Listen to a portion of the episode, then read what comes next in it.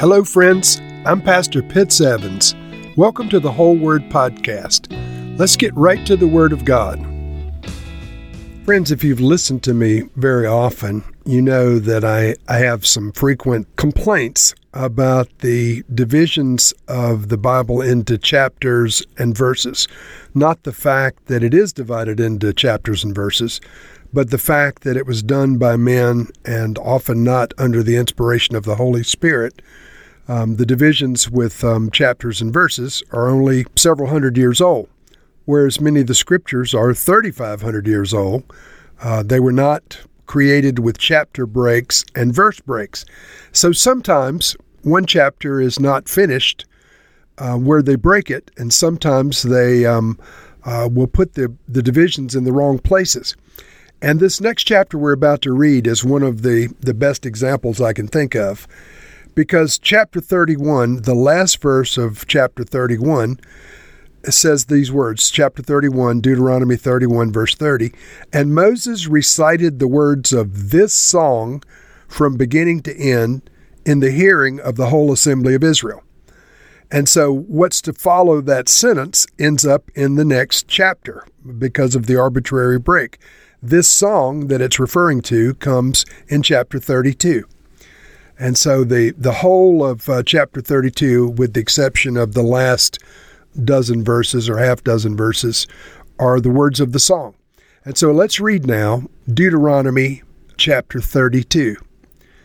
Listen, you heavens, and I will speak. Hear, you earth, the words of my mouth. Let my teaching fall like rain, and my words descend like dew like showers on new grass, like abundant rain on tender plants. I will proclaim the name of the Lord. O praise the greatness of our God. He is the rock, his works are perfect, and all of his ways are just. A faithful God who does no wrong, upright and just is he. They are corrupt, and not his children to their shame. They are a warped and crooked generation. Is this the way you repay the Lord, you foolish and unwise people? Is he not your Father, your Creator, who made you and formed you? Remember the days of old. Consider the generations long past. Ask your Father, and he will tell you, your elders, and they will explain it to you. When the Most High gave the nations their inheritance, he divided all mankind. He set up boundaries for the peoples according to the number of the sons of Israel. For the Lord's portion is his people. Jacob is his allotted inheritance. In a desert land he found him, in a barren and howling waste. He shielded him and cared for him. He guarded him as the apple of his eye, like an eagle that stirs up its nest and hovers over its young, that spreads its wings to catch them and carries them aloft. The Lord alone led him no foreign God was with him. He made him ride on the heights of the land, and fed him with the fruit of the fields. He nourished him with honey from the rock, and with oil from the flinty crag, with curds and milk from herd and flock, and from fattened lambs and goats, with choice rams of Bashan, and the finest kernels of wheat. You drank the foaming blood of the grape. Jeshurun grew fat and kicked. Filled with food, they became heavy and sleek. They abandoned the God who made them and rejected the rock, their Savior. They made him jealous with their foreign gods and angered him with their detestable idols. They sacrificed to false gods, which are not God, gods they had not known, gods that recently appeared, gods your ancestors did not fear. You deserted the rock who fathered you. You forgot the God who gave you birth.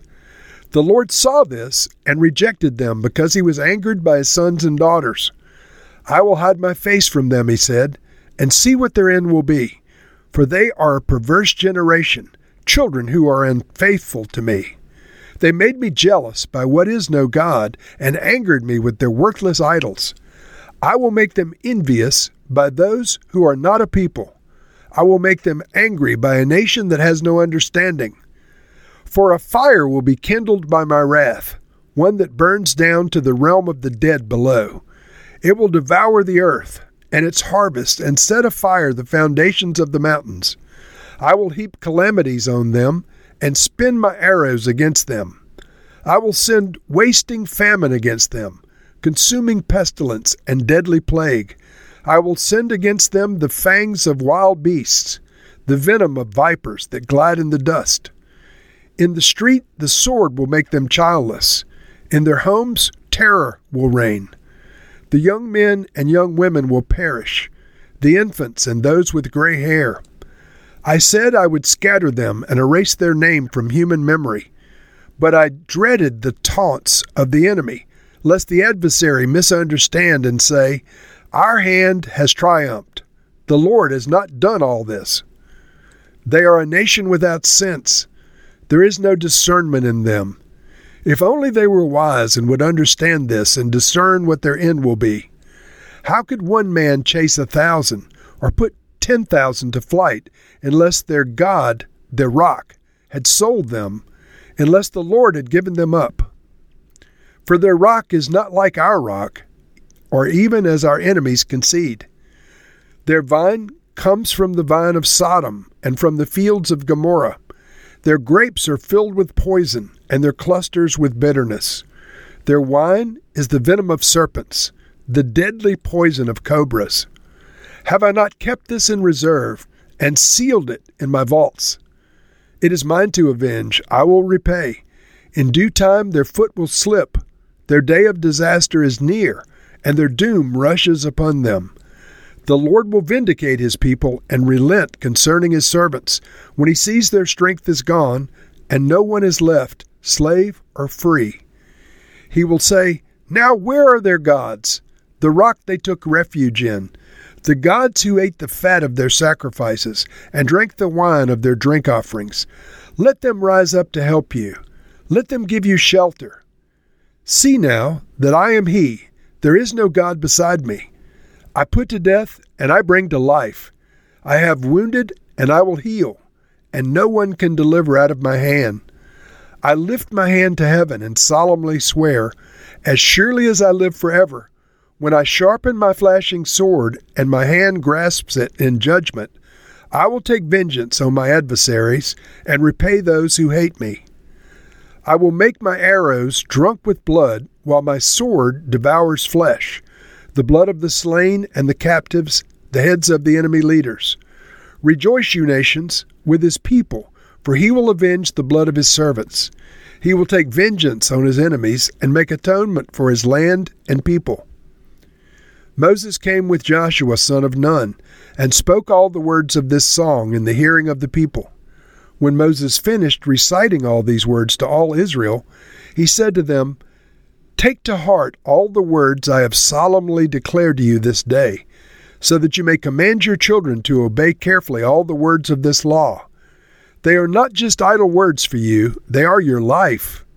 By them you will live long in the land you are crossing the Jordan to possess. On that same day, the Lord told Moses, Go up to the Abarim range to Mount Nebo in Moab, across from Jericho, and view Canaan the land I am giving the Israelites as their own possession. There on the mountain that you have climbed, you will die, and be gathered to your people, just as your brother Aaron died on Mount Hor and was gathered to his people. This is because both of you broke faith with me in the presence of the Israelites at the waters of Meribah Kadesh in the desert of Zin, and because you did not uphold my holiness among the Israelites. Therefore, you will see the land only from a distance you will not enter the land I'm giving to the people of Israel. Now, friends, obviously, that was a highly prophetic and significant song. Lots and lots of beautiful imagery and lots of prophecy contained within it. There's much more than I can cover in this, but I do want to have a, a few remarks concerning what you just heard. So the opening is Listen, you heavens, and I will speak. Hear, you earth, the words of my mouth. Let my teaching fall like rain, and my words descend like dew, like showers on new grass, like abundant rain on tender plants. And so, even in English, it sounds very poetic and melodious. Um, obviously, in Hebrew, it was to be sung. And so the opening words um, sound like a song in terms of uh, rhyme and meter and the nature of the words themselves, but they contain messages. And all through this song, there are, as I said, um, messages to that generation and messages to every generation to come. There's a number of references to the Lord, their rock. And we believe this to be a reference to the Messiah, the rock. For example, verse 1 I will proclaim the name of the Lord. Oh, praise the greatness of our God. He is the rock his works are perfect and all of his ways are just. And so that refers to Yahweh, but it also refers to Jesus. And then in verse 15, they abandoned the God who made them and rejected the rock, their Savior.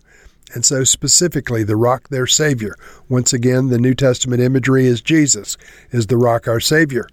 In verse 18, you deserted the rock who fathered you, you forgot the God who gave you birth.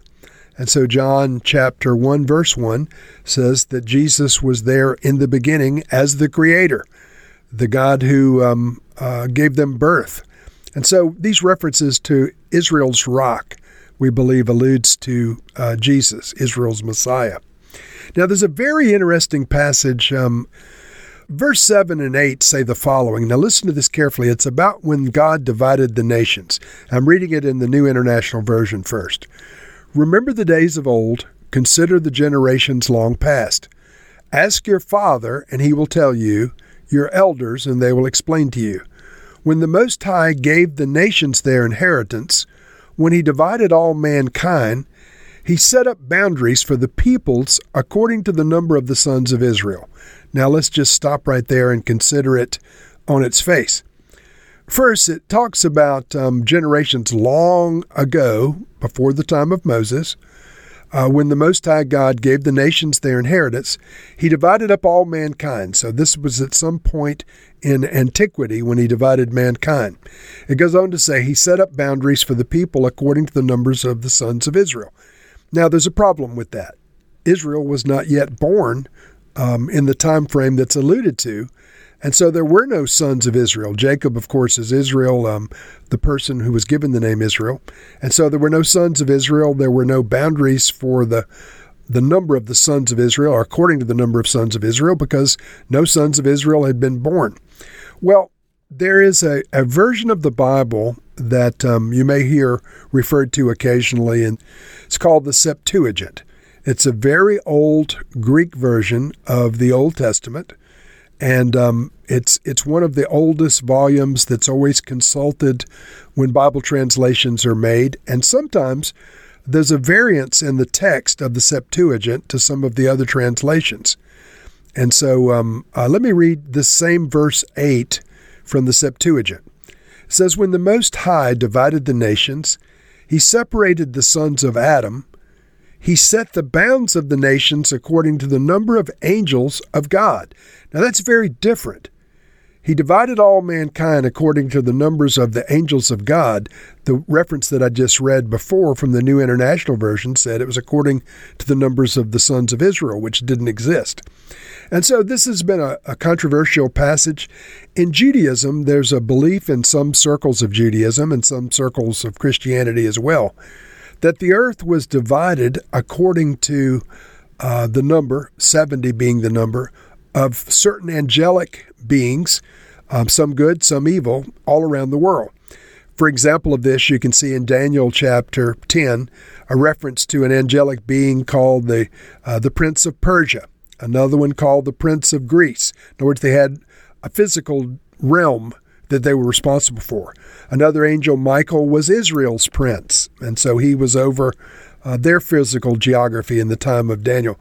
And so the number of angels, perhaps the land was divided according to, if not 70, some number of the angels of God. That may be how the nations were divided. And so there may be angelic beings over the various nations. Um, fallen angels in opposition to the good angels of God, but angels of God nonetheless. It's interesting. You can look into it some other time. Uh, there's a passage in this chapter we just read of 32, the song, where the Lord says, I will whet my glittering sword, and my hand will take hold on judgment. I will render vengeance to my adversaries. Verse 42 I will make my arrows drunk with blood, and my sword shall devour flesh. with the blood of the slain and captives. Verse 43 For he will avenge the blood of his servants. Now, these references to, to blood and vengeance, this appears in the New Testament as well. I won't read all the passages, but I will read one from Revelation uh, chapter 6, verse 9 and 10. When Jesus opened the fifth seal, I saw under the altar the souls of those who had been slain because of the word of God and the testimony they had maintained. They called out in a loud voice, How long, sovereign Lord, holy and true, until you judge the inhabitants of the earth and avenge our blood?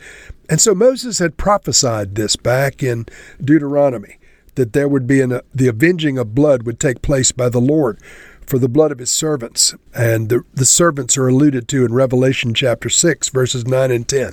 This chapter's uh, song finishes, and then there's a couple of verses about the death of Moses. It's once again foretold that he's going to climb um, a mountain. He's going to go to Mount Nebo, and there on the mountaintop, he's going to die and be gathered to his people. And once again, it's because of the rebellion or the error when he and Aaron broke faith with the Lord in the presence of the Israelites at the waters of Meribah, struck the rock. And so he says once again in this chapter in verse 52 Therefore, you will see the land only from a distance. You will not enter the land I'm giving the people of Israel. And so, friends, let's finish this with a, a, short prayer. Lord, we just appeal to the rock of Israel, the rock of our salvation, the Lord Jesus Christ. Lord, may we willingly fall on the rock and be spiritually broken before you so that you don't have to fall on us and crush us in vengeance. We pray for this, Lord, in Jesus' name. Amen.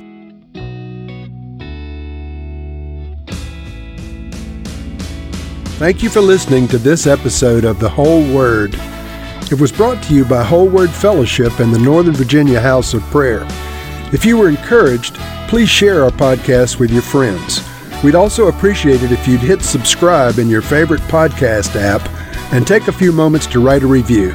If you'd like more information on our church and our ministry, you can go to wholeword.net or wholewordpodcast.com for more information. Thank you again, and may the Lord Jesus bless you today and always.